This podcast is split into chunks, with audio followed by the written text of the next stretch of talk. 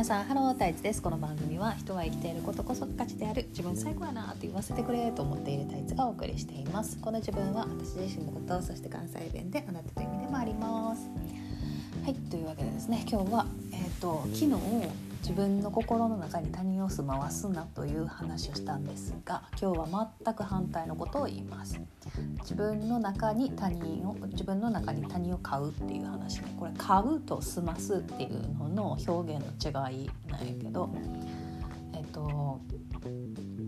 んなんて言ったら、昨日の話は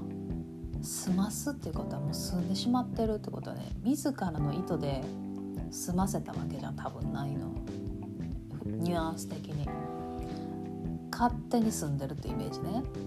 なんやけど今日する話は自分の中に他人を買うっていう話で、意図的に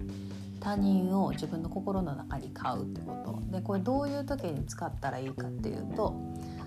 例えばだけど、えーと、私のなんかそのセッションとか受けてくれてる人になんか言うと言うのは、なんかその心の中にちっちゃい私を買ってほしいっていうのよ。で、なんか迷ったりとか、あどうしようやりたいけどあどうしようみたいな時にちっちゃい私を買ってればさ、太一さんやったらどう言うかな、太一やったらどう言うかなってこう考えるやん。そうするとえいいやんやったらやんとかすぐ言ってくれるやんとか、うんなんやろ、そう強めに背中叩いてくれる人が心の中にいるっていう状態になるやとか、あとなんかその分からんけどお笑い芸人とかでもいいよね、スマスの平野レミ、レミとかもいいと思う。なんかアンミカ先生とかでもいいよね、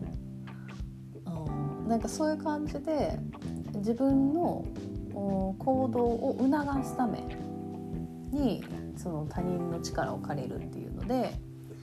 うん、自分の心の中に他人を買うっていうのは割とおすすめおすすめというか割といいよなと思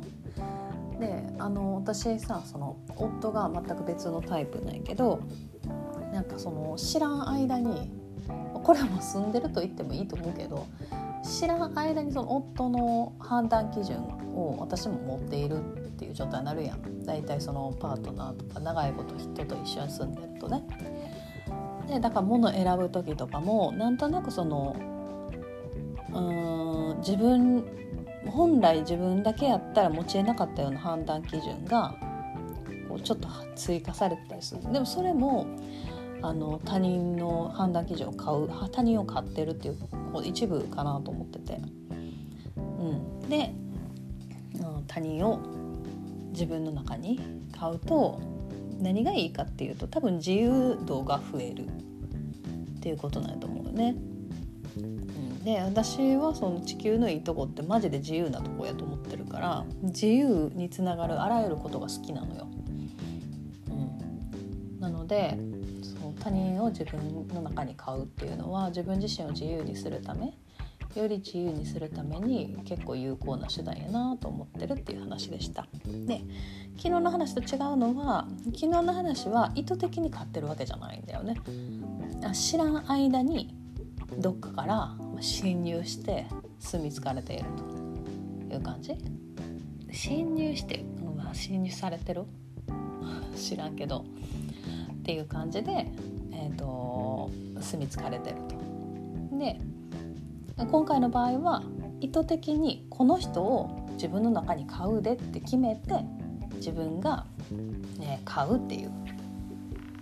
そのじ自分がそこを選択しているかどうかの違いってことね。でそれができるとだいぶなんかなんやろ自由度が広がったりとか、判断するときに判断基準が多くなったり、行動するときにちょっと一歩踏み出すのが楽になったりとかできるよっていう話でした。はい、今日めっちゃ雨降ってて、もうやる気がいちミクロンも出ない。はい、まあしょうがない。あんまりやる気出さなくてもできることを今日やる。はい、というわけでですね。今日も良い一日をお過ごしください。またね。バイバイ。Thank you.